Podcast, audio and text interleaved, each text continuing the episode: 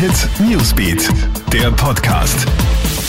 Hi, Felix Jäger aus der Krone Hit Nachrichtenredaktion hier mit deinem News Update. Wieder sorgt ein schrecklicher Fall von Gewalt an Frauen für Aufsehen. Die Staatsanwaltschaft St. Pölten ermittelt gegen einen Mann wegen versuchten Mordes. Vor gut einer Woche soll der 70-Jährige seiner um zehn Jahre jüngeren Lebensgefährtin im Zuge eines Streits mit einem Hammer auf den Kopf geschlagen haben. Schwer verletzt soll sich die Frau zur Polizei geschleppt und Anzeige erstattet haben. Die Frau ist wegen ihren schweren Verletzungen, darunter ein Schädelbruch, bisher nicht einvernommen worden. Das Wetter ist ja aktuell nicht berauschend, trotzdem öffnet auch der Wiener Prater am 19. Mai wieder seine Pforten.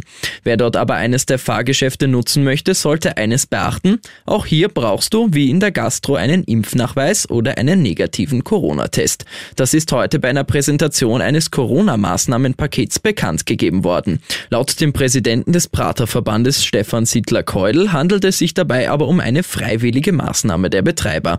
Wie auch im anderen öffentlichen Raum gilt im Prater in Innenräumen eine FFP2-Maskenpflicht. In Bayern haben sich Einbrecher mit besonders viel Technik ausgezeichnet. In der Stadt Tittlik steigen die Männer durch ein gekipptes Fenster ins Rathaus ein und wollen den Tresor stehlen.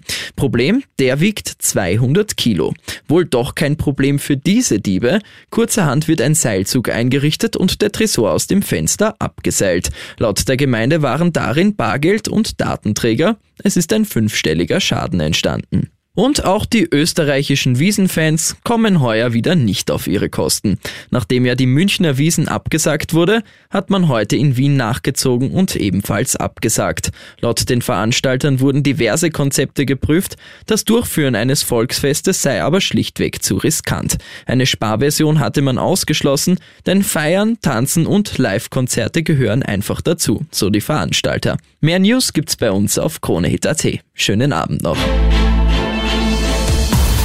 Hit Newsbeat, der Podcast.